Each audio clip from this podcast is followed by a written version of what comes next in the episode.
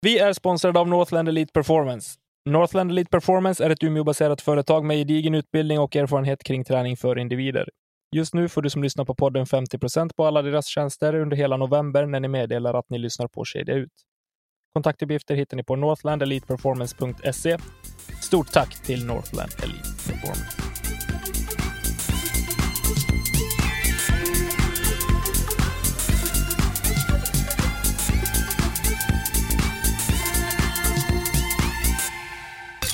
Då sparkar vi igång det 136 avsnittet av Kedja Ut, en podcast om discgolf tillsammans med mig, Tommy Bäcke och mina vänner Niklas Nyman och Elina Rydberg.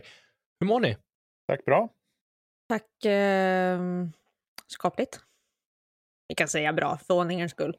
Um, Kort, kort så räcker så, eller? Ja. ja, nej men vad, vad bra. Skönt att ha er här. Ja, hur är det med dig? Jo du, jag överlever. Jag är barnfri och eh, gräsänkling, så jag eh, använder väl tiden till att återhämta mig och sova, känner jag. kan man behövas lite efter sjukdomsinfall och allt annat. Jo, lite så. Mm. Jag skulle ha flugit imorgon, men det blev inställt, så då blev jag nästan lite lättad till slut, för att då slipper jag stå och hålla mig på flygplanet i en och en halv timme Var skulle du? och hosta. Jag skulle till Stockholm, Ah, men det blev framflyttat istället. Så då eh, får vi ta det en annan dag. Spännande. Men jag tänker väl att vi behöver väl inte släppa med oss något dravel vidare i det här, utan vi eh, välkomnar dagens gäster, Joakim och eh, Jonas, till eh, podden och ja, tjena. Ja men tjena, tack så mycket. Ja, tack.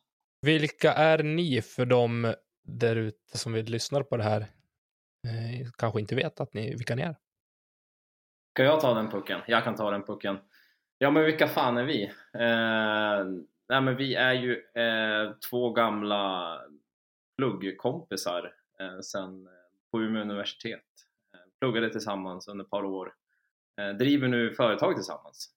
Eh, Northland Elite Performance. Som det. Eh, jag själv då som eh, Jonas heter jag då. Eh, från grund och botten från Stockholm.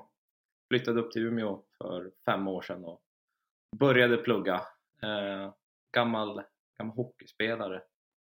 Eh, så att eh, det var väl kort, kort om mig.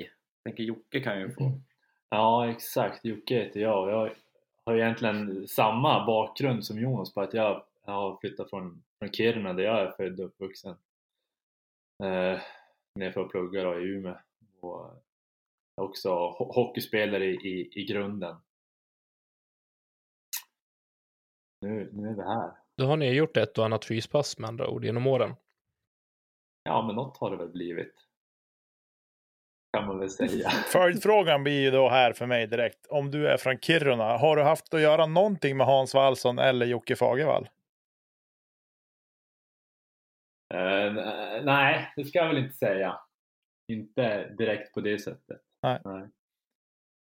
Tyvärr. Vilken tur du har, tänkte jag säga. Man måste ju kolla lite så här med Kiruna-bekantingar och så. Hur bra koll de har. Men det var ju synd. Men du vet vilka de är i alla fall? Antar jag. Ja, men det, det får man säga att man vet. Ja. Absolut. Ja. Hur känns det med Kiruna egentligen när stan håller på att flyttas? Ja, men det är ju speciellt. Nu har jag ju inte bott där på fem år så jag tycker att det ser annorlunda ut varje gång man åker upp. Det är lite speciellt att det, att det förändras sådär. Ja. Men är liksom planen att det ska, bli, det ska bli likadant? Alla gator ska ligga på samma ställe i förhållande till varann och allting? Eller blir det helt nytt från scratch? Nej, det blir helt, helt nytt. Ett helt nytt centrum som håller på att bygga nu. Det är väl främst det omkringliggande bostäder. Det är ju det blir som ett, en helt ny stad. Ja, det var ett sidospår. Jag ville bara kolla lite. Det är sidospåren som är det fantastiska med den här podden egentligen. Det är det som brukar ta över. Mm. Tänk om de skulle flytta på Söder, Jonas, då hade du inte blivit nöjd. Ah, fy fasen. Då, då känner man sig inte hemma. Det kan jag tänka mig. Ja, det var jobbigt.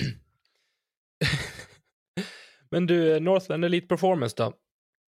lite grann. Det är ju ett eh, företag som ni driver. Ni har även varit med och sponsrat eh, våra event som vi har haft nu på, på hösten. Det får vi säga stort tack till ännu en gång. Eh, men jag tänker vad, vad är det som utmärker? Det finns ju många företag och företagare som eh, ja, men, bedriver fysisk träning mot antingen enskilda individer eller mot eh, grupper. Vad är det som liksom urskiljer er från, från andra? Ja, det är ju ständiga frågan höll jag på att säga, men det, det är väl någonting vi pratar mycket om själva också. Eh, lite vilka är vi? Vad, vad gör vi annorlunda? Eh, och någonstans landar det väl i mycket att ja, men dels att vi har den här bakgrunden med oss som vi har, vår akademiska bakgrund eh, som är som en trygg bas att utgå ifrån hela tiden. Eh, men sen är det väl mycket att vi är ju väldigt intresserade av att hjälpa vad ska man säga, människan eh, som vi har framför oss. Eh, vi ser ju väldigt mycket på att ja, men, verkligen hjälpa individen, att, att verkligen gå all in för det eh, och hoppas att det är någonting som, som utmärker oss eh, positivt i den bemärkelsen. Vi är väldigt måna om att hjälpa den som vill ha hjälp och, och ta nästa steg. Så där känner vi att där lägger vi ner väldigt mycket energi på just det. Mm.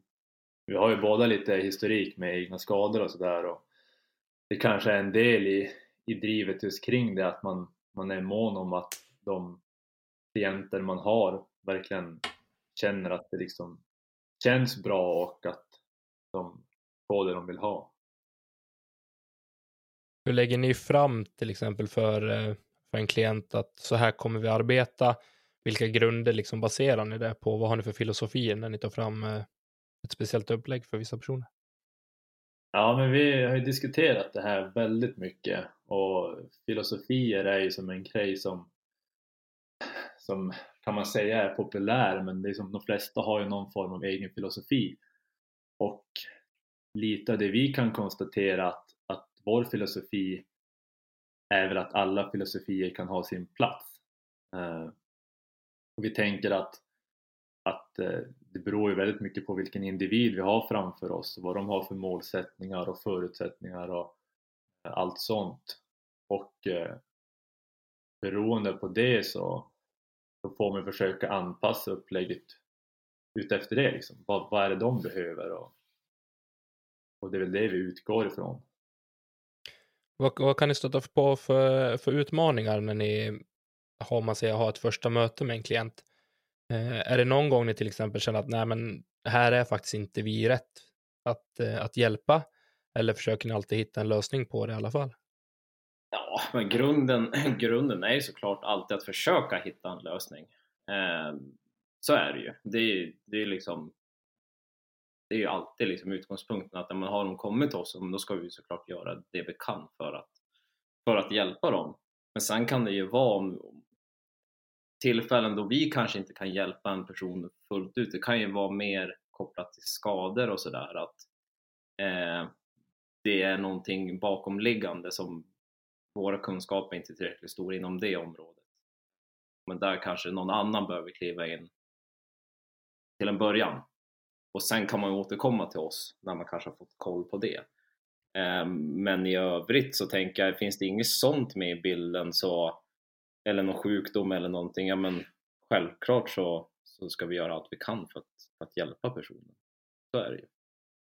De blir ändå centrerade till er egen profession om man säger. Ja, alltså du tänker utifrån Eran kunskapsbas, tänker jag. Ja, men exakt, exakt. Grymt. Eh, har ni något exempel på ja, men, hur planering och upplägg tas fram från det att ni möter en klient för första gången? Vi kan väl börja steget före det egentligen, för jag skulle vilja veta hur, eh, hur man eh, lättast typ kommer i kontakt med er och vad, vad ni kanske ser att man på förhand eh, vill ha gjort inför den här första kontakten också? Det beror, det beror väldigt mycket på, jag vet inte vad som är lättast egentligen men lättast att hitta oss kanske är på liksom, typ Instagram och skicka ett meddelande där. Men, men det förekommer ju på olika sätt. Vissa skriver där och vissa ringer direkt och, och det spelar egentligen ingen större roll för oss skulle jag säga, hur de kontaktar oss. Mm. Mm. Sen är det såklart att det underlättar ju om, om personen någonstans har en idé om vad, vad den behöver hjälp med när man, när man kontaktar oss. Mm. Det är klart, det, det underlättar ju men, men det är inte heller alltid så lätt att veta kanske exakt vad man vill ha hjälp med men att man vill utveckla någonting och, och vill ha hjälp med det. Och då kan ju en första kontakt vara så att vi kanske kan diskutera med, med dem och, och komma fram till någonting. Eller liksom hitta ungefär men, någonting i den här riktningen. Vi klurar lite på det så kan vi höras av igen om någon dag eller några dagar. Mm. Ja, men om vi säger då att jag säger att jag skulle vilja hitta ett eh, vettigt upplägg för min träning och vardag. Eh, jag har kanske tre kvällar i veckan jag kan laborera med. Um, och jag skulle vilja göra detta för alltså en ökad fysisk styrka och ett allmänt eh, bättre mående till exempel. Om vi börjar med, om ni får en sån fråga, för den känns lite så här standard, eller vad man ska kalla det. Mm. Ja, men det är ju... Kommer den frågan, ja men då är det ju, vi har ju som en, vad ska man säga, ett utgångs... Eh, eller frågor som vi egentligen skickar ut också som ska ligga, ligga till grund och det där det du kom med nu är ju en del utav de svar man kan få då. men vi har ju som ett, som man säger, ett frågebatteri som vi skickar ut just för att skapa oss en bra uppfattning. Um, och sen utifrån att ja, men, känner vi att vi har bra koll på läget, vi, vi ser ungefär vilka förutsättningar det finns och vilken erfarenhet av träning sedan tidigare eller om det finns några skador vi behöver ta hänsyn till. Men då sätter vi ihop ett, ett exempelprogram eh, som vi skickar ut då. Och just nu har vi ju mm. en bra plattform vi kan använda oss av också där vi liksom, via en app får upp alla program i en kalender mm. som då alla som köper programmet av oss eh, har tillgång till. Eh, så får man upp det där, eh, kan kika in exakta övningar, man får övningsbeskrivningar, videoklipp och allting. Um, sen är vi ju som sagt, och som vi var inne på tidigare, väldigt måna om att, att det ska bli rätt också. Att um, man aldrig får tveka och höra av sig till oss om det är någonting man vill ändra på eller sådär. Så att vi är väldigt öppna för att göra förändringar så att det funkar fullt ut för den som tar hjälp. Kan man även i den här appen skicka liksom feedback mellan varandra och liksom så här, men den här övningen kände väl jag så här och så här. Gör jag fel eller är det liksom att den bara funkar inte för mig? Så att den liksom kopplar så, så att man har en dialog för övningen fast i appen.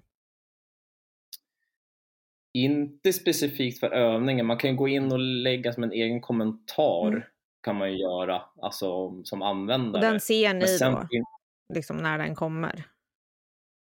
Ja, vi, vi, vi, vi har tillgång till det men den kommer inte upp som en notis men däremot finns det en, typ en chattfunktion ska man kunna säga. Okay. Och då kommer det upp som på alla de flesta liksom vanliga sociala medier eller vad det mm. kan vara mm. som en notis för oss. Då skulle man exempelvis kunna säga ja, men, eh, jag har kört det här passet idag, eh, kolla mina anteckningar eller någonting. Ja, men precis. Och då kan vi gå in lätt och kolla där och så ser vi allting då. Det känns ju sjukt smidigt. Ja, det är sjukt smidigt. Det är, det är ett otroligt bra verktyg för oss också i just den här planeringsfasen. Att vi har, det, ser, det ser nästan likadant ut för de som använder appen som våra klienter som för oss när vi gör programmen. Att vi bara använder en kalender och klickar i när vilka pass ska vara vart. Så att mm. vi sparar ju otroligt mycket tid. Mm. Så att vi har ju en, en, större förmåga att ta emot fler förfrågningar än vad vi har haft tidigare också. Mm. Så vi, vi blir väldigt mycket tidseffektivare. Hur mycket, hur mycket träning blir styrt mot gym kontra eh, kanske träning utan vikter eller bara med egen kroppsvikt? Helt beroende på vilka förutsättningar det finns och vem det är som, som vill ha programmet skulle jag säga. Eh, liksom är, är önskemålet att, att bli starkare, eh, ja men då kommer det mer styras mot, mot gymmet. Men det beror helt på vad, vad man säga, erfarenheten av styrketräning är sedan tidigare också. Just för att det ska funka optimalt. Mm. Man får ju vara lite flexibel, man, man kan ju bara dra som exempel eh, förra säsongen med hade vi Björklövens juniorer under, under den här pandemin när man inte fick träna inomhus och då fick vi köra i princip, eller det var all fysträning utomhus eh, och då var det ju mycket med egen kroppsvikt och man fick eh, använda räcken som fanns och stolpar och allt möjligt så det, liksom, det funkar ju. Många, många spännande övningar som, som kom fram under den perioden kan man ju säga. ja, man får bli lite kreativ. Så, nej men så det, det, man får ju anpassa efter vad, hur förutsättningarna ser ut. Mm. Mm. Jag tänker det, det är ju många idag som, eh, eller många, det är väl kanske fler som inte har barn och familj och andra eh, åtaganden så, men som kanske har begränsat med tid och kanske dessutom inte har tid att ta sig iväg till ett gym, tänker jag, men att man kan ta sig ut på en, eh, ja, men en promenad där man kan göra sina övningar eller löptur eller vad det kan tänkas vara. Det var mer liksom så jag tänkte, hur mycket blir mot gymmet kontra hur mycket kan man göra, jobba med, med eh, ja, sin egen kroppsvikt, så att säga. Eh, det var lite så jag, dit jag ville komma.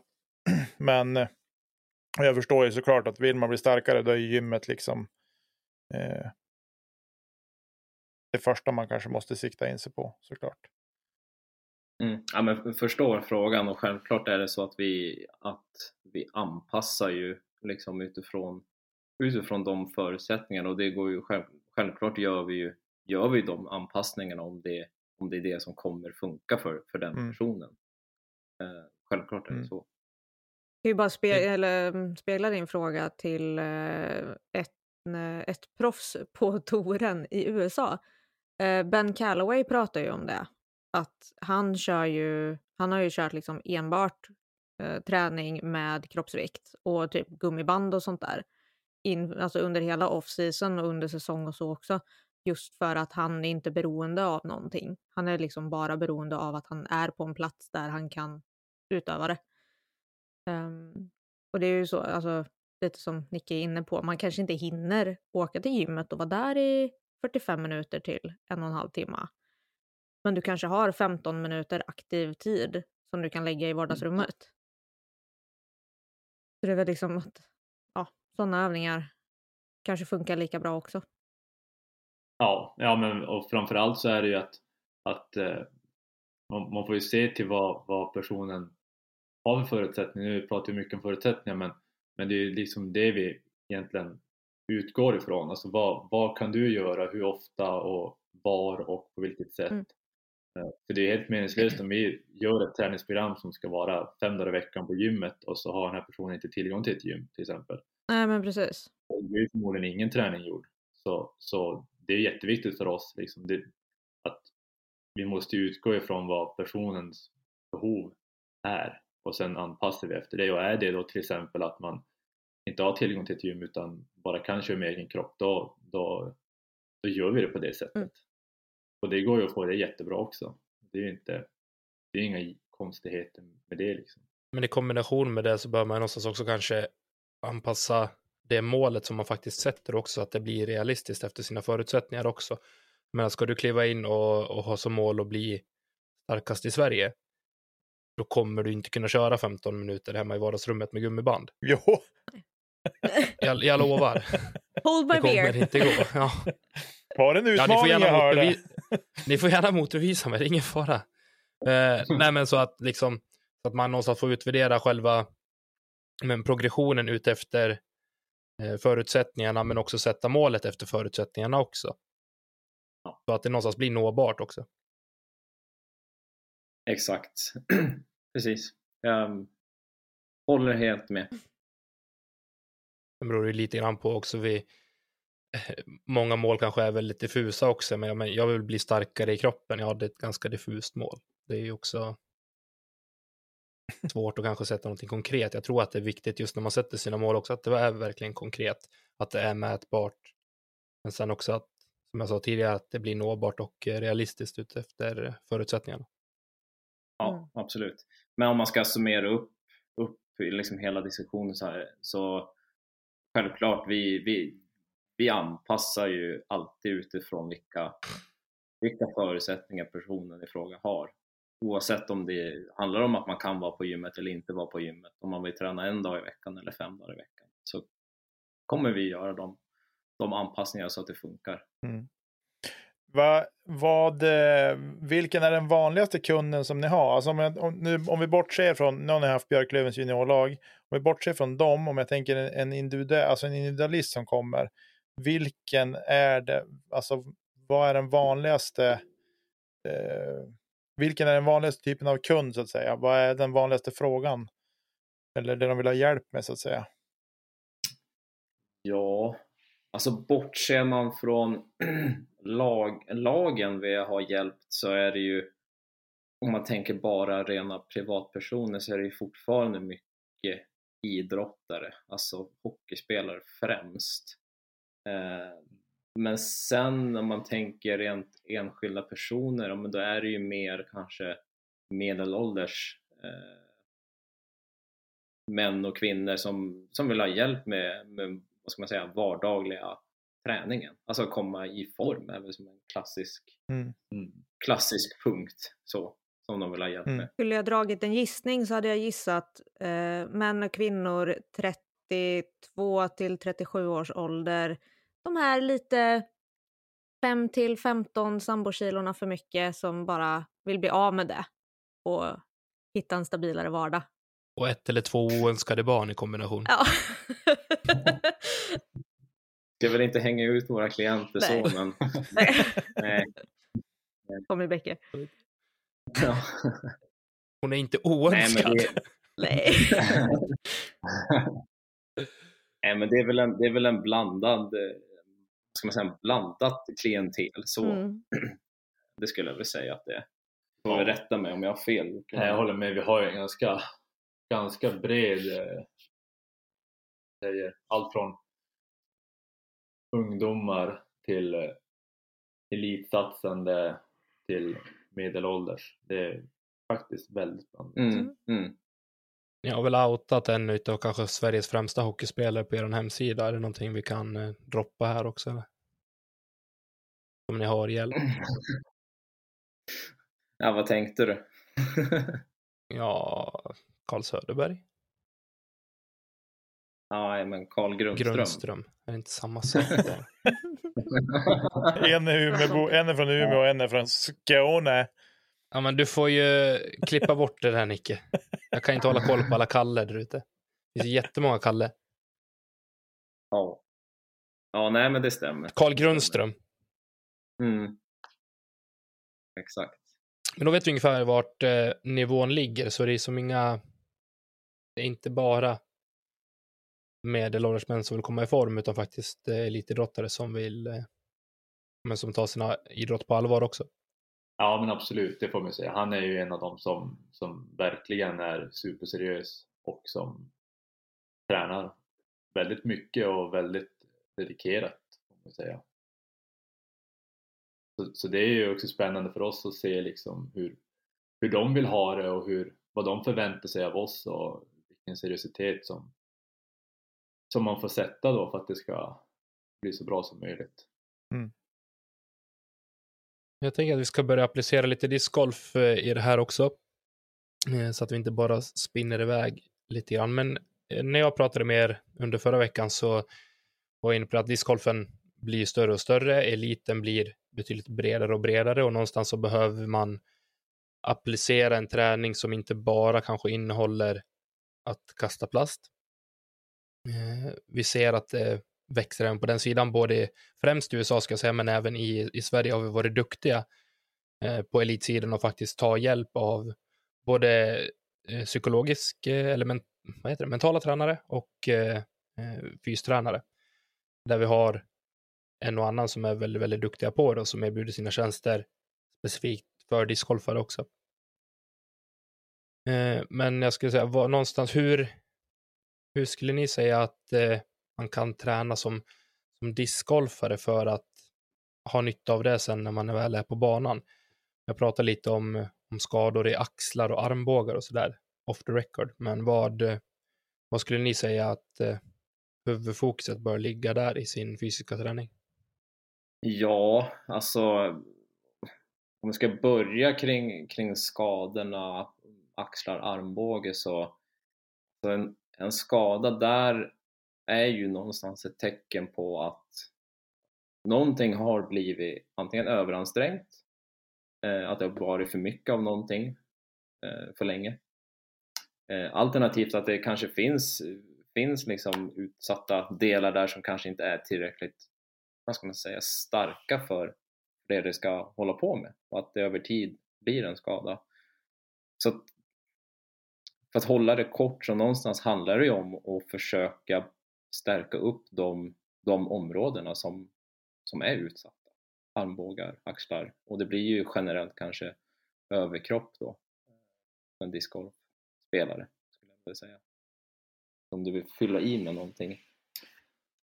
Nej men exakt, det är ju, det är ju så, så man får tänka. Och det är ju det, det beror ju väldigt mycket på också vars man, vars man är i sin träning. Eh, och det finns väl väldigt blandat där också från någon som kanske aldrig har styrketränat till exempel till de som är väldigt van vid styrketräning. Eh, så det är klart, det skiljer sig kanske mellan dem också vart man ska börja.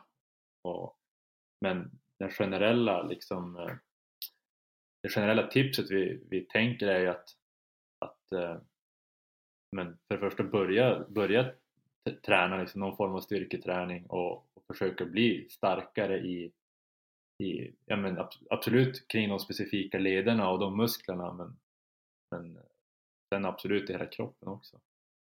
Lite dit jag vill åt också för det finns en anledning till att det kanske inte droppade knän och höfter som, eh, som faktiskt är en en central del i, för en discgolfare också på banan. Eh, men just vikten av att faktiskt ha en, en stark kropp i generellt sett. Eh, och sen kunna någonstans förebygga och eh, jobba med de mer utsatta lederna som det faktiskt blir då med armbåge, knä och, och axel. Mer specifikt, men någonstans kunna lägga en grundfysik för, för hela kroppen för att man ska faktiskt orka.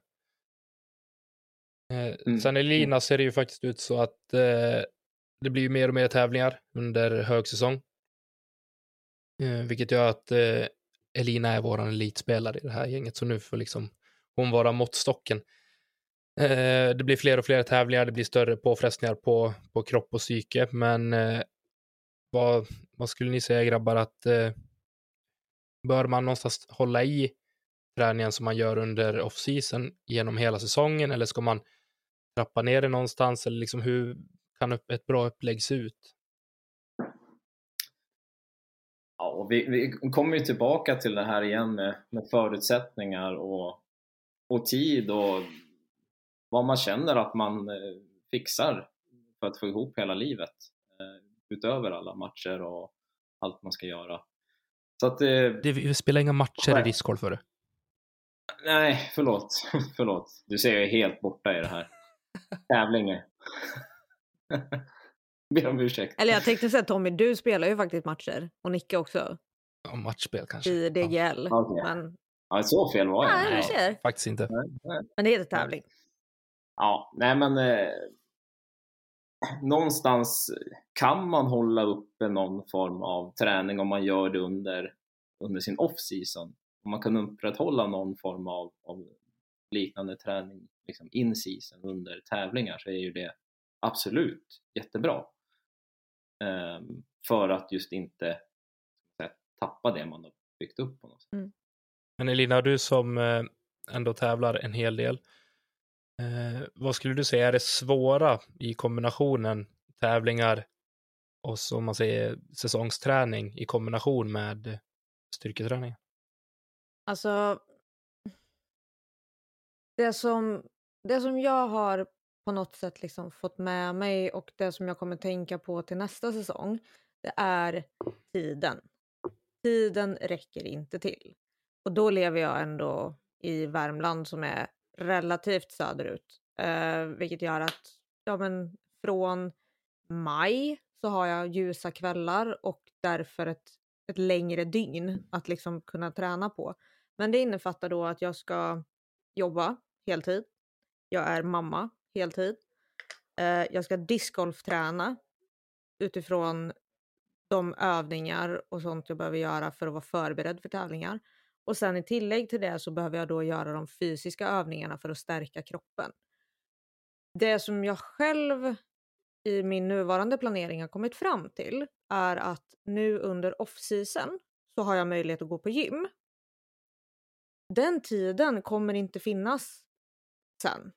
Eh, och heller inte de ekonomiska förutsättningarna. För ett gymkort här i stan kostar typ 400 spänn i månaden.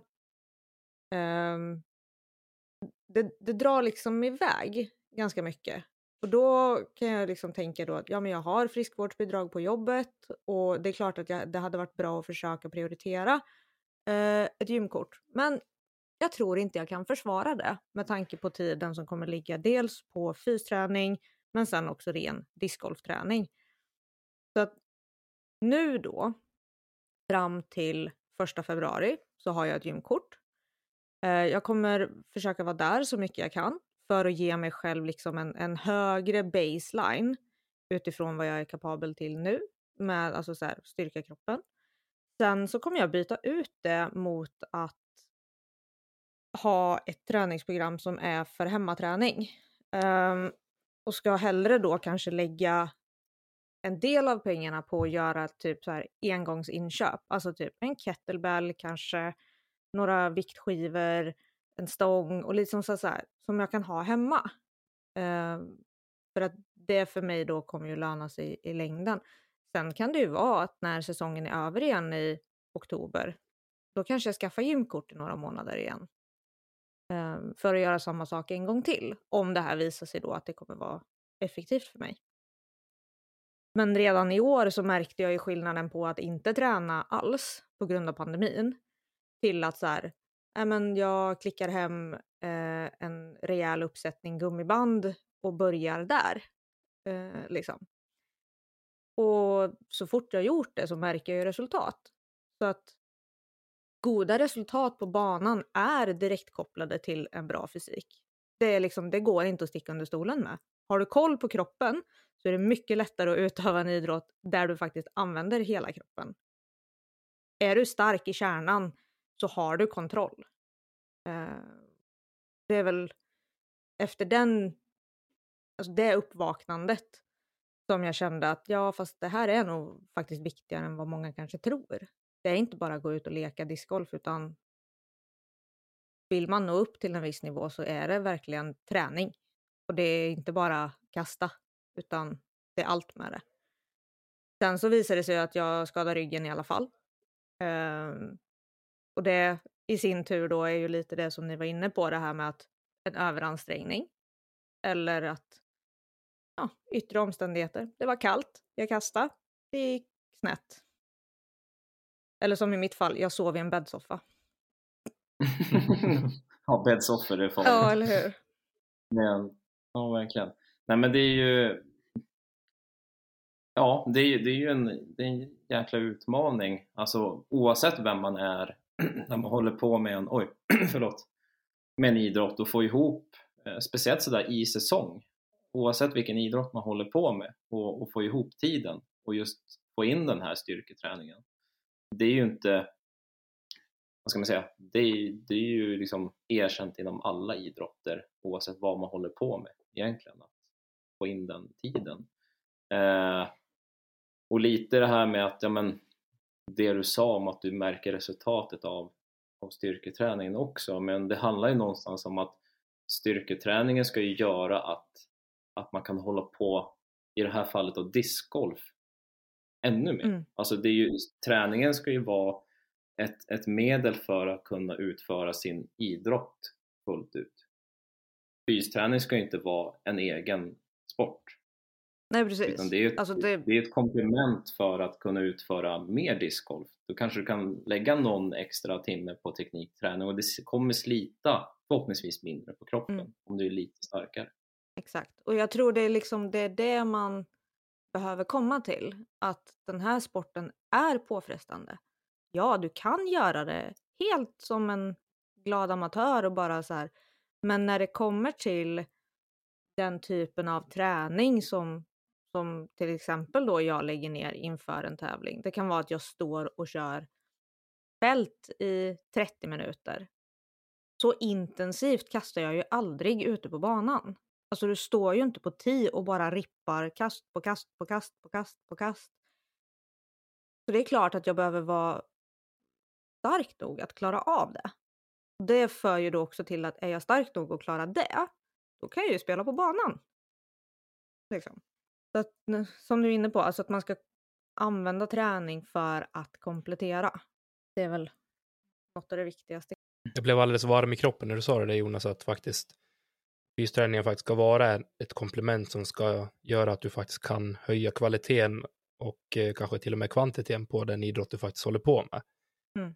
Och jag tror att det är där många, många kanske kommer i konflikt med sina egna tankar när man går mot en off-season till exempel och säger att men nu är det faktiskt all in på, på gymmet till exempel, att man någonstans delar upp säsongen i så pass klara bitar. Det finns ingen opacitet mellan, eh, mellan on och off-season, utan på vintern då ska jag köra stenhårt gym, då ska jag bara bli stark och jag ska bygga muskler och på sommaren då ska jag spela discgolf.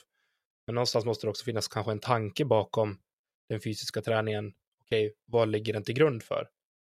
Vad vill jag fokusera mest på? Spelar jag discgolf för att bli bra på gymmet eller är jag på gymmet för att bli bra på discgolf? Det första du sa, helt klart. Ja, det var mer en retorisk fråga kanske. Ja. det var skönt att du svarade på den. Det blir så pinsam tystnad annars. Eh, ska vi ta och hoppa vidare till den, för discgolf var det kanske lite kontroversiell fråga. Men för er kanske den är solklar. Det kändes så när vi lyfte den i försnacket i alla fall. Eh, vi har ju en ja, men, ganska stor, man säger ett stort upplägg eh, som kallas för Disc Golf Strong. Eh, störst främst i USA, det är många proffs som använder sig av det. Och eh, vi har haft en gäst med på den tidigare, Ki, som har pratat om det lite grann också. Han har faktiskt påpekat att ja, det är också de här spelarna som har synts mest på skadelistan. Och jag gav er lite grann i uppgift inför det här avsnittet att, ja men okej, vad skiljer sig från Disc Golf Strongs filosofi mot er filosofi för att liksom kunna bygga eh, en grundfysik och hur man bör träna under och eh, även på off-season? Ja, eh, vi har ju kikat på det här och vi får väl ändå säga, säga direkt att det är ju det är en grej att kika liksom över en hemsida och, och inlägg och, och, sånt där mot att faktiskt eh, tagit del av hans program och planering och sådär. Det är ju det är fortfarande en väldigt liten del som man, som man ser.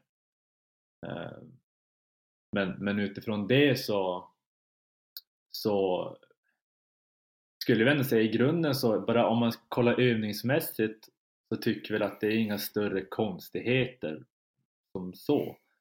Eh, det vi däremot kanske kan anmärka på någonstans tycka är väl att hur han pratar och lägger upp det, att han, han värdesätter ju de här specifika övningarna väldigt högt kontra kanske då eh, en planering och ett upplägg.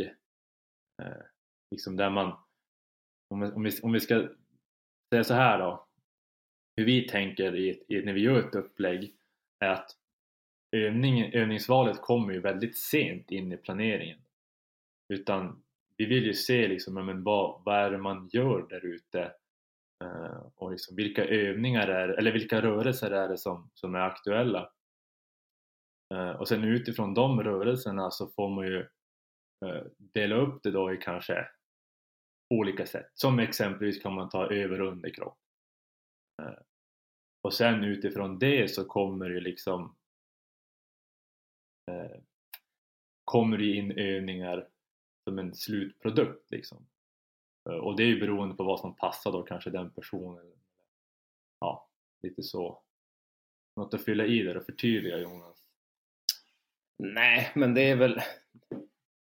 Ja, vad ska jag säga? Det, det är ju som Jocke sa, det är, det är alltid svårt att, att analysera någon på sådär kort tid och, och sådär och sätta sig in i, i liksom det han gör eh, så. Och sen eh, vår kunskap om discgolf är ju som sagt var, den är ju begränsad. Jag trodde att det var matcher, men det är ju tydligen tävlingar. Så att, eh, nej men eh, som sagt var, det är väl det som, som jag tänker också skiljer sig att men, det blir lite farligt om man börjar eh, inrikta sig på övningar direkt innan man liksom eh, nu har ju han full koll på discgolf, annars hade han väl inte hetat så som han gör. Men bara rikta in sig på övningen, det kan bli farligt på sätt och vis för det, risken finns ju att du missar massa annat. Eh, att du blir för, vad ska man säga, specialiserad direkt. Är det den klassiska vilken övning är bäst för att bygga undersida bröst? Ja, men nästan, mm. nästan så. När det kanske är fyra övningar som liksom sätter ihop det.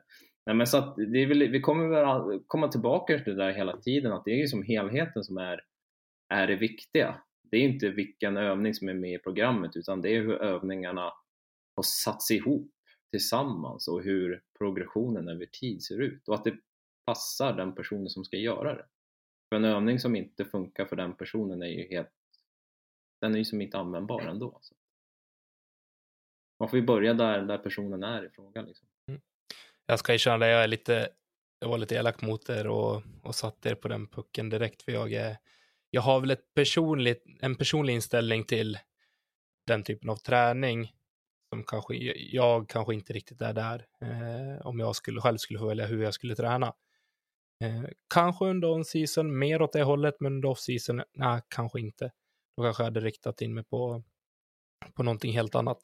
Eh, så det är nog ett, mer ett personligt agg som jag har mot, ja men just den typen som ni, som ni är inne på, som ni nämner, det här med att ja, men man kanske glorifierar övningar istället för upplägg som eh, ska hjälpa en att nå ett mål till exempel. Nicke, ska du ställa din fråga nu? Eller ska vi ta den sist? Nej, vi tar den sist. Okej. Okay. Eh, vill ni lägga till någonting, eh, Jocke eller Jonas, på, innan vi går vidare på lite lyssnarfrågor? Nej, inte vad jag kan komma på direkt.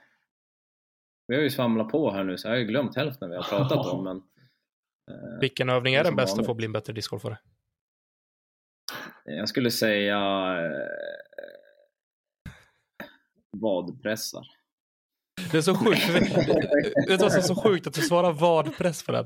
För innan ni, ni kom in och vi satt och, och tjötade lite grann för det här. Då satt vi och pratade om just vadträning.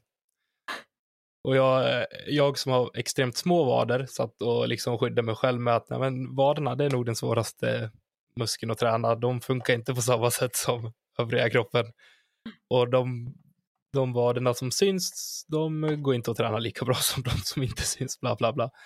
Eh, och Nicke satt och tyckte att ja, men alla på gymmet, de var så små vader och jättegrova lår och jättegrova överkropp. det var kul att du sa vadpress på den. Ja, det... Men man ska inte... Nicke, du har ju en vadbristning. Kommer den från discgolfen? Nej. Nej. Innebandy. Innebandyn.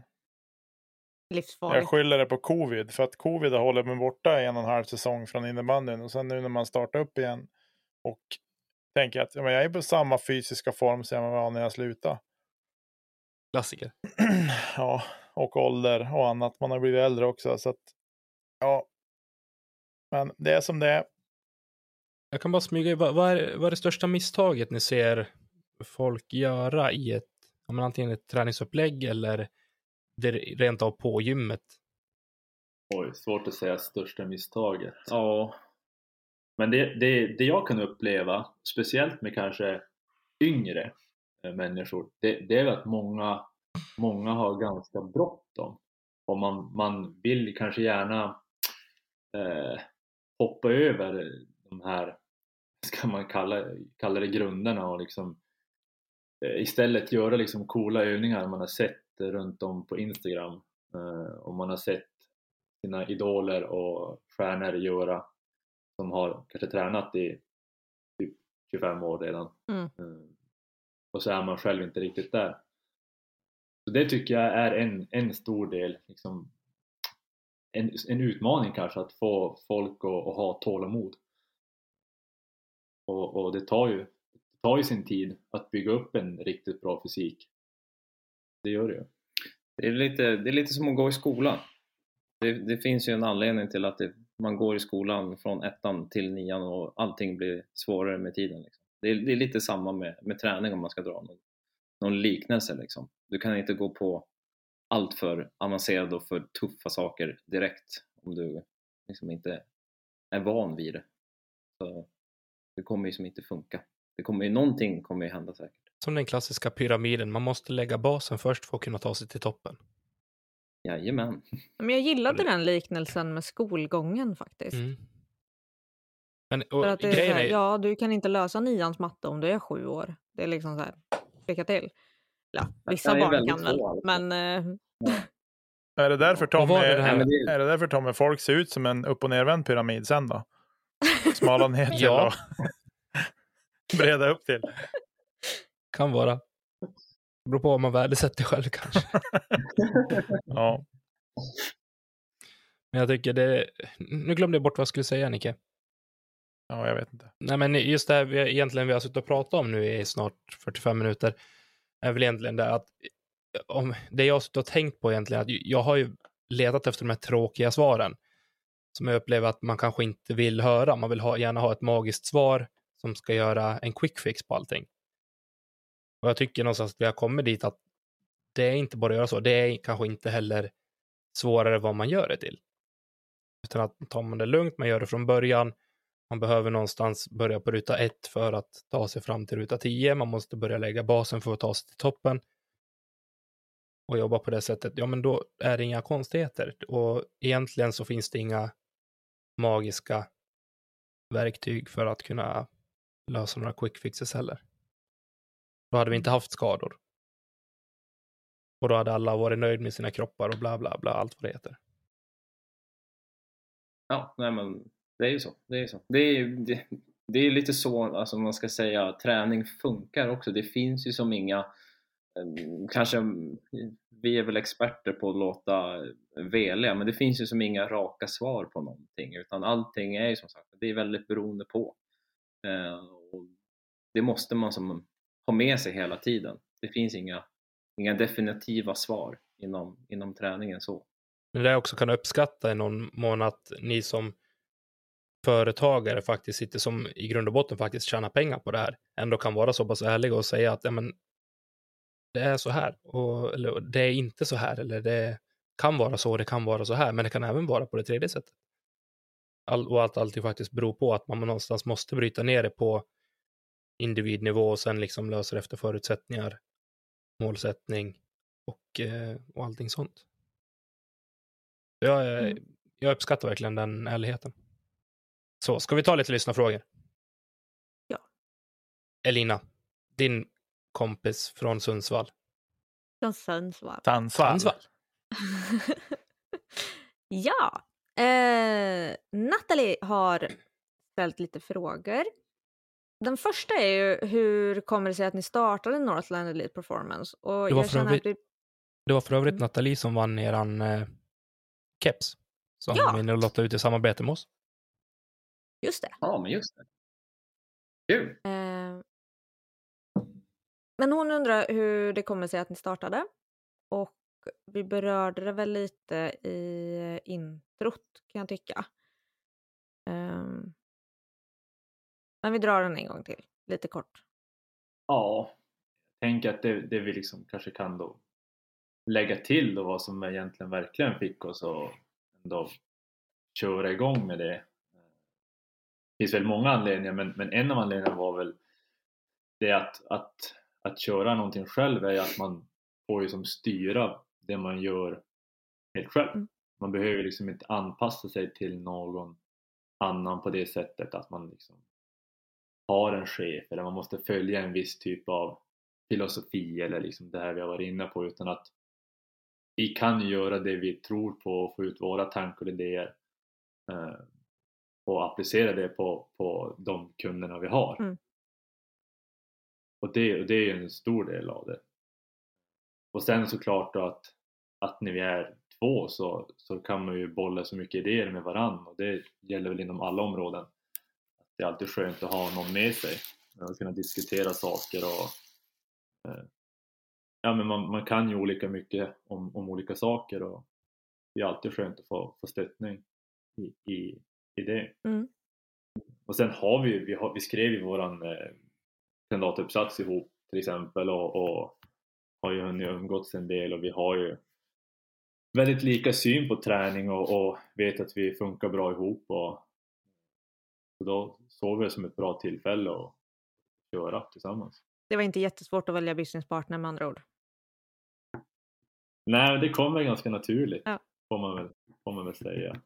Vi har en som sitter och skakar lite på huvudet så här. Nej. Nej, skämt åsido. Det var, det var, det var ett enkelt, enkelt val. Ja. Nej, det var ju som, jag, jag har ingenting att tillägga. Det, var, Mm. det kändes rätt. Och när möjligheten fanns då var det bara att köra. Ja, alltså de som startar egna företag för sånt de faktiskt brinner för hör man ju väldigt sällan bara, nej men det var det sämsta beslut jag har gjort. Så att, Ja, man var ju, alltså man har fått höra lite så här skräckhistorier. För jag menar, vi, vi umgicks ju under stor del när vi pluggade också. Liksom, har ju varit bra, bra kompisar så. Så man kände sig så här, ja, man har ju hört skräckhistorier om de som blivit riktigt ovänner och inte vill veta av varandra. Men jag vet inte, vi har inte hamnat där än. Så att vi får väl se när, när den dagen kommer. ja. Då får ni ringa Tommy så får han ställa sig emellan.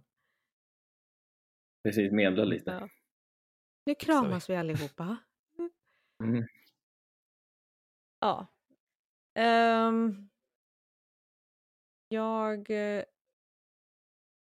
känner att jag tar en till av de här och så får grabbarna slåss om de resterande. Men eh, jag personligen har ganska mycket så här intoleranser just gällande kost och vi har en till fråga från Nathalie eh, som är vad är det bästa tipset för träningssnacks som inte innehåller nötter? För hon är då nötallergiker. Jag med. Ja, Men du med? ja, just det. Det är väl typ det jag inte är Ehm. allergisk mot. Ja, jag ska hoppas jag kan försöka svara så att får med oss någonting. Nej, men det är ju såklart, det är ju jättelurigt för mycket om man tänker bars och sånt där innehåller ju nötter. Så, så är det ju. Mm. Eh, Men jag tänker det finns ju, det är ju utifrån personliga preferenser, men jag menar kan låta tråkigt men banan, russin, smoothies, smörgåsar, det funkar ju minst lika bra. Mm.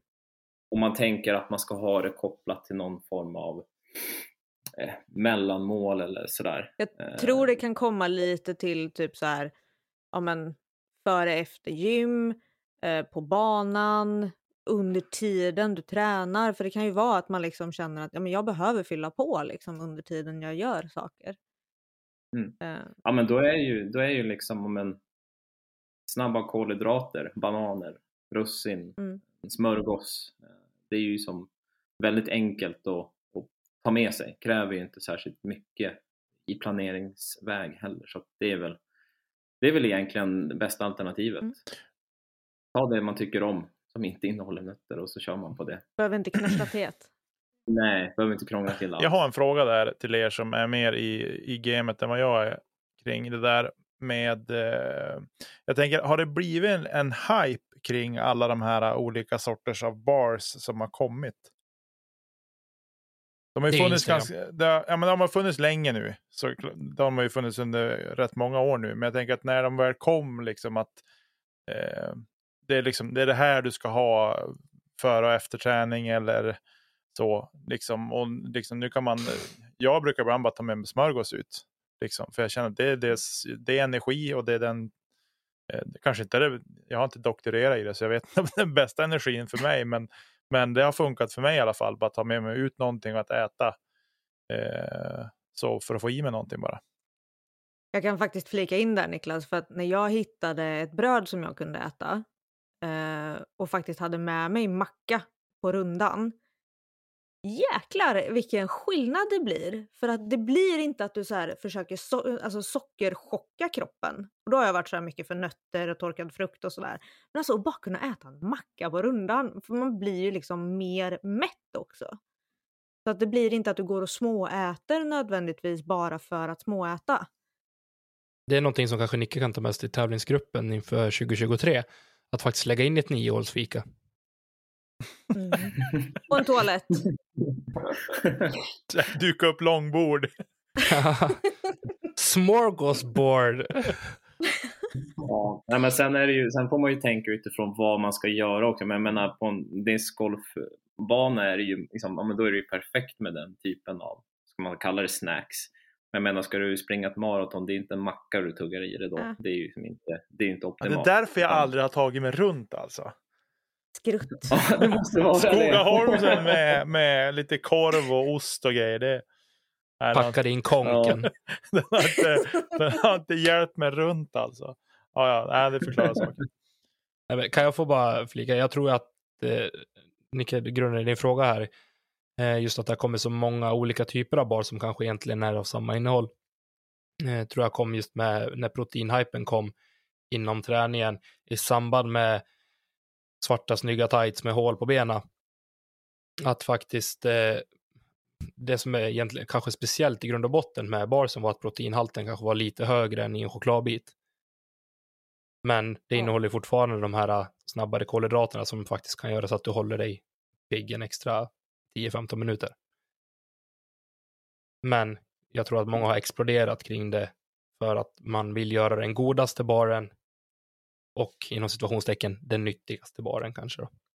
Mm. Ja, jag, jag tänker, tänker som du och jag tänker att om man ska säga proteinbars är ju, är ju ett enkelt sätt att ha med sig någonting och tugga på och så här och, och man ska väl inte underskatta vad de innehåller men man ska inte heller överskatta det och, och tänka att det ska vara några mirakelgrejer som kommer göra något magiskt utan det är liksom, man får ju, man får ju se vad innehållet är och det innehållet kan du hitta i ganska mycket annan typ av vardagsmat också. Så- jag menar, kör på det som man tycker funkar bäst för en själv. Det behöver inte vara så mycket mer avancerat än så. Jag gillar det du säger att man inte ska överskatta dem heller. Mm. Alltså, ja, det är bra grejer säkert. Men du ska inte lägga det på någon jävla pedestal. Liksom. Det är inte det som kommer vara avgörande för om du ska nå ditt mål eller inte, garanterat oavsett vad det är. Nej, och det är inte en, en giltig lunch heller för den som känner att men jag tar en sån istället. Det är som att äta en Snickers. Nej, kostersättning, det har man till barn. Mm. Eller måltidsersättning. Kosttillskott heter det av en anledning. Men när vi ändå är inne på det så kan vi ta nästa fråga. Ehm, för vad är egentligen myten eller de rätta svaren kring att äta före och efter träning? Vad är rätt och fel? Anser ni då? Det är inte så här att ja, men vi har rätt svar nu, utan vad anser ni vara? finns ju enormt mycket forskning på det här. Mm. Ja, och, och det här går, det går ju liksom att grotta in sig i det här jättedjupt om man vill och det finns ju mycket olika varianter där man tycker och tänker saker. Eh, Men om vi tänker, om vi bara håller det liksom väldigt enkelt så, så våran grundsyn är väl ät både före och efter. Eh, Och, och grundtanken där är väl liksom att äta före är för att få energi för att kunna prestera bra under träningen eller tävlingen eller vad det nu är. Mm. Eh, Och få i sig någonting efteråt är ju för att, ja men, för att kunna ha möjlighet kanske att återhämta sig snabbare eller, eller hjälpa till att påskynda återhämtning. Det är väl som grund, grundtanken kring det. Mm. Det är klart, där finns det ju också olika varianter där det spelar mer eller mindre roll. Men återigen, liksom, vilken nivå ska man lägga, det- lägga det på? Liksom, väljer man att inte äta på vissa tider, ja men då är vi inne i olika fasteperioder eventuellt. Och sen så måste man också i så fall bryta ner det på makronutrientfördelningen och kanske till och med mikronutrientfördelningen. När ska jag äta? Var ska jag äta? Av hur mycket? Och samma sak, hur tränar jag? Vilken tid på dygnet? Ja, men tar man kosten så seriöst, kanske man ska ta träningen så seriöst först och främst. Då kanske man inte ska träna klockan fem på morgonen för kroppen är inte tillräckligt stark klockan fem på morgonen som det kanske är när klockan börjar närma sig 11-12 på förmiddagen.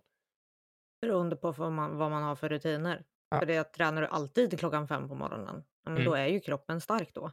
Nej, den kommer fortfarande inte vara lika stark som framåt förmiddagen. när du går upp? Nej. Den forskningsrapporten ja, ju... kan jag lägga fram till dig, Lina. Jag lovar. Ja. Bra.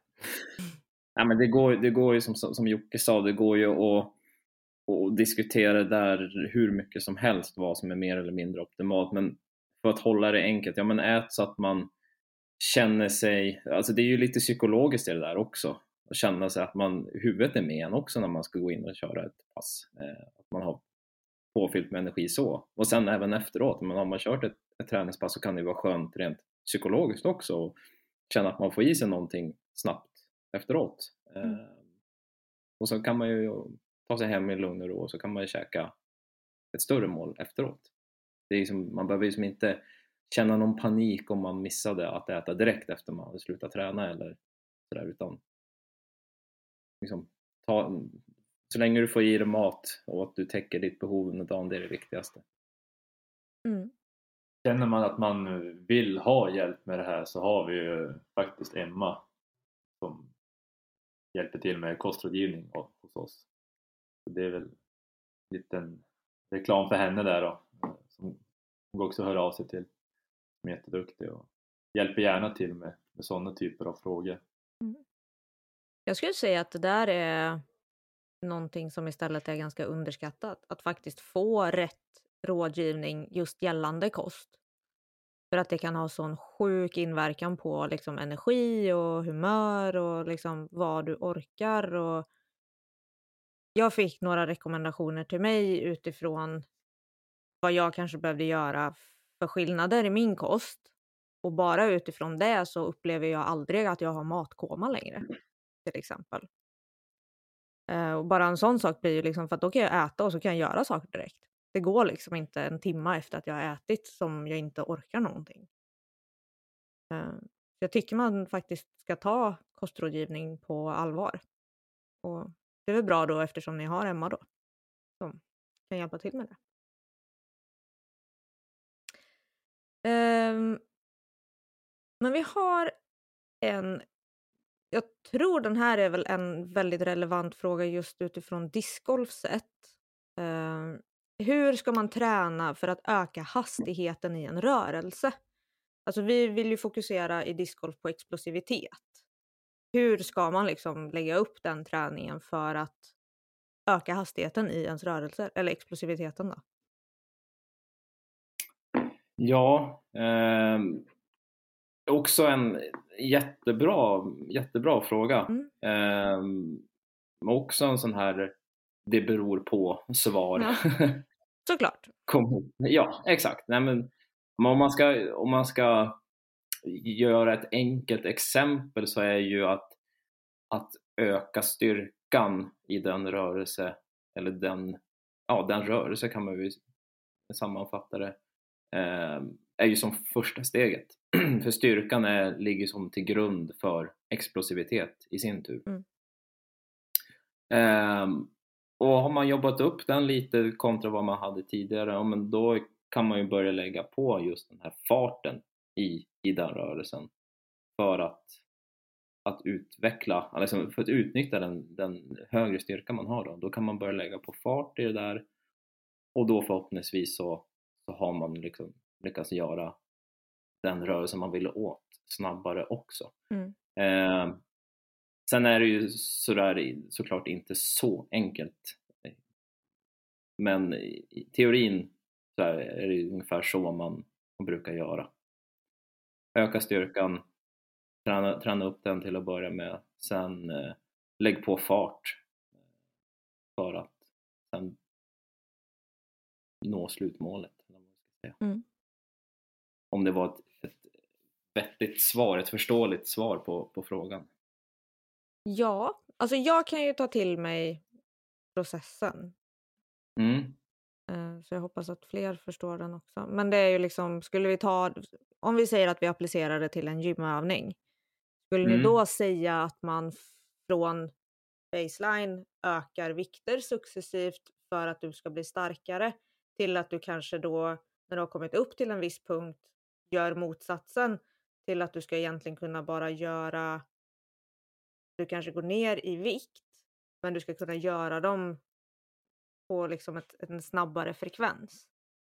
Ja men exakt, alltså det handlar ju någonstans, ja, men säg att vi, vi tar en period på fyra veckor där, ja, men då tränar du, vi tar en enkel, ett enkelt exempel, typ en bänkpress säger mm. vi. Um, ja men då, då fokuserar vi först på att, att köra med ganska tunga vikter. Mm. Uh, och då kommer ju hastigheten inte vara så snabb, men motståndet kommer ju vara högt och då, då tränar vi upp liksom maximala styrkan. Um, och sen vart efter då, efter de här fyra veckorna, men då kanske vi tar av hälften av vikten som vi körde på. Mm. Men då med intention att nu ska vi göra det här med maximal hastighet hela tiden. Och så gör vi så i fyra veckor säger vi. Och sen förutsatt att vi gjorde något form av, av test då kanske innan den här träningsperioden. Så går vi tillbaka, och testar hur fort kan du trycka iväg stången? Mm. Och förhoppningsvis så har ju du blivit eh, snabbare då i den rörelsen. Mm. Just för att du har byggt upp en högre tröskel, din styrka och att du kan koppla på liksom snabbt också och, och liksom göra hastigheten snabbt. Mm. Eller rörelsen snabbt. Precis. Det där var en väldigt bra liknelse. Från den bilden jag fick av det du sa i alla fall. Mm. Mm. Bra. Verkligen.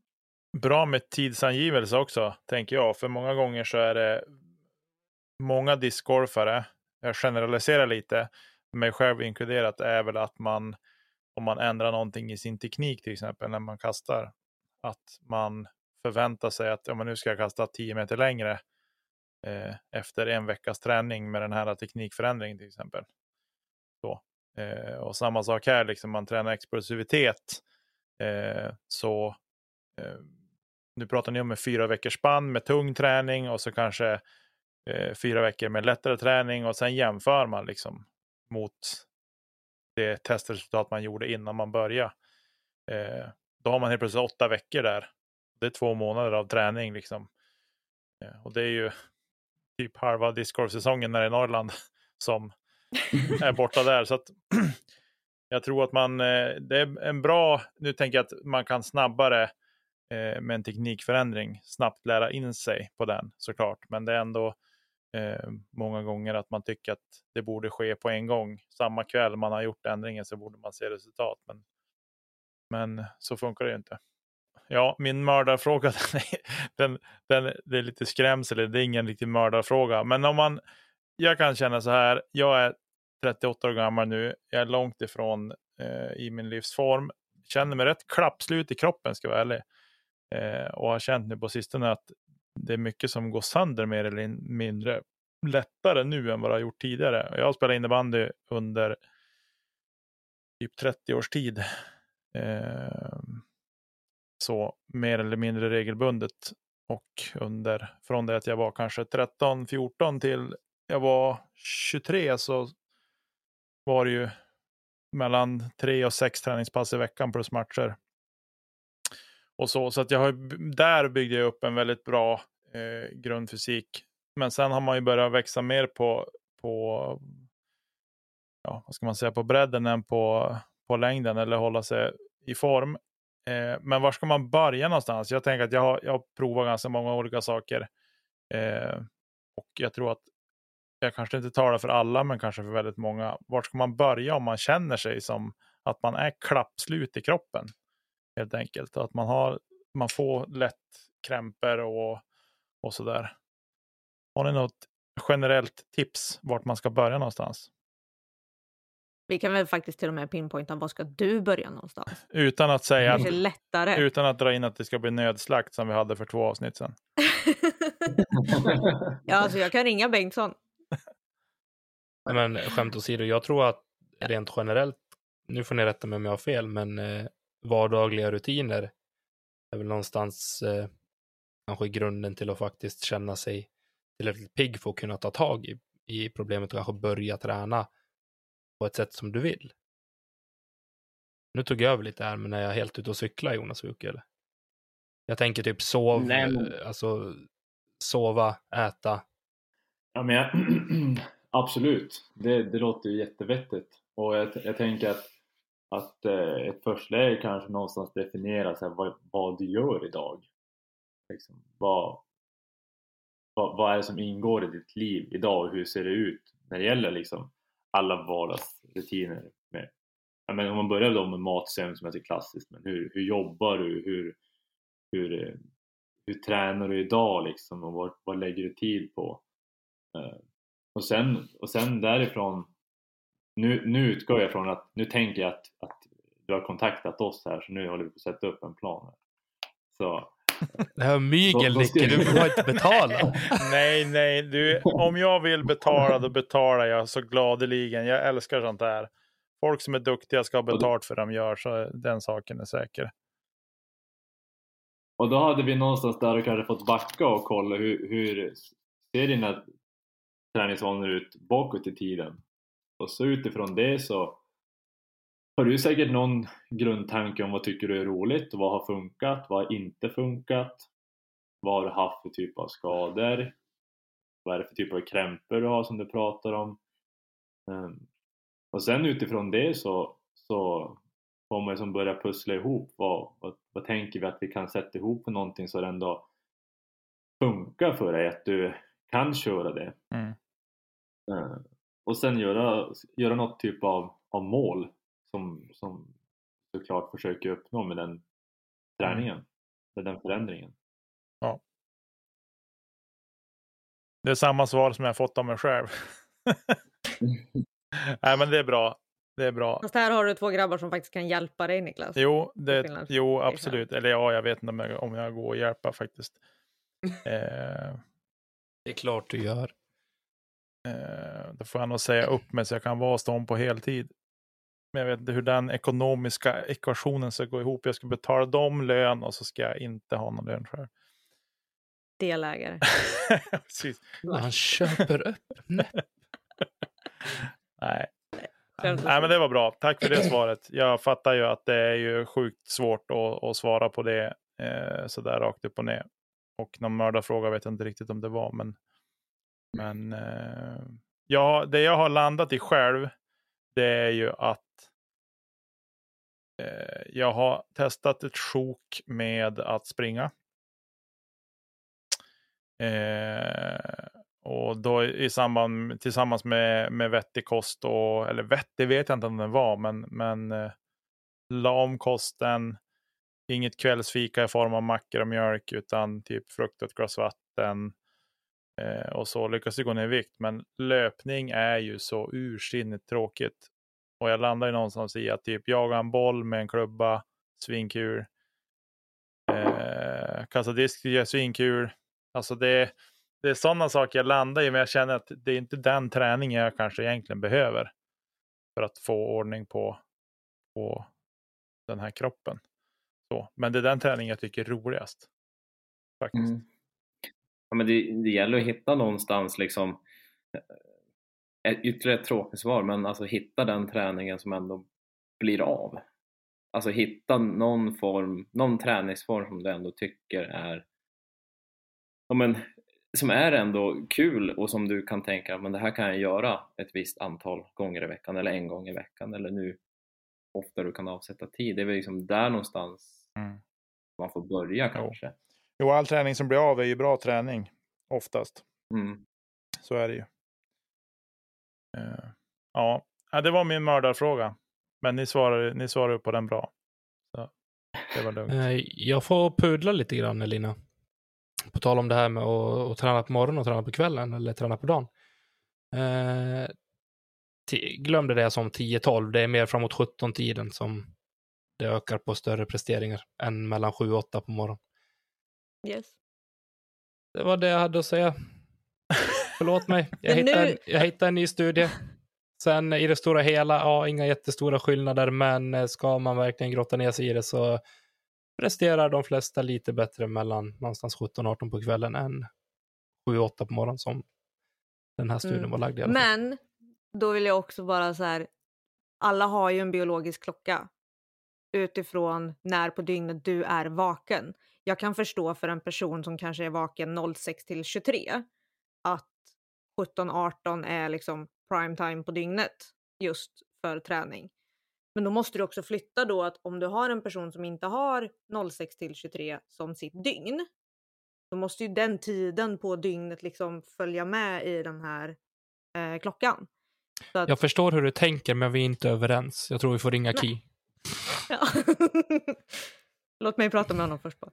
Och där, dit vill vi inte komma. För jag vill inte ha fel. Nej, exakt. Nej, vi får ta det sen. Eh, mm. Grabbar, har ni något smart ord att gå ut på? Nej, inte dagen. direkt sådär med smarta ord. Det kan vi inte säga. Nej, men det har varit eh, bra frågor. Verkligen. Bra diskussion. Har ni fått ut det ni vill ha ut? Ja, men vi tror det.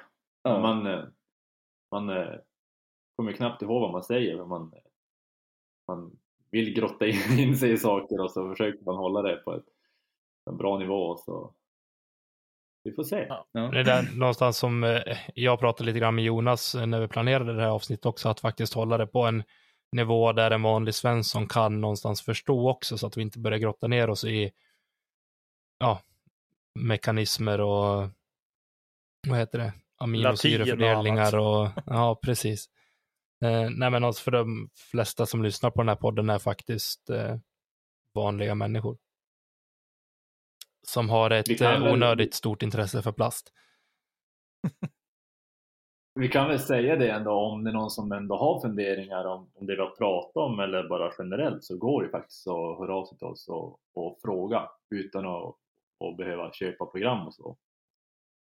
så. Vi hjälper gärna till att förtydliga eller dela med oss av det vi kan. Mm. Och det gör man på Northland Elite Performance på Instagram alternativt skickar ett mejl till infosnabela northlandeliteperformance.se va? Ja, stämmer bra. Snyggt.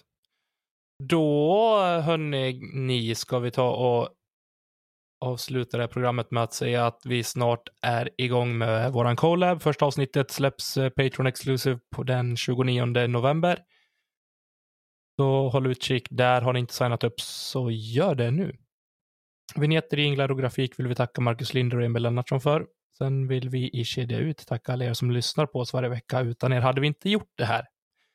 Missa inget av det vi gör. Följ oss på sociala medier. Vi heter Kedja Ut på Facebook, Instagram och Twitter. Vill du komma i kontakt med oss så skickar ni ett DM eller mejlar oss på kedjautsamlagmail.com. Prenumerera på vår YouTube-kanal. Min in the bag släpptes idag.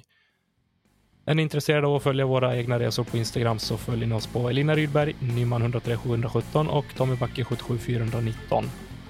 Annars önskar vi en fortsatt trevlig dag och till nästa gång Elina. Vi kastar inte kedjor.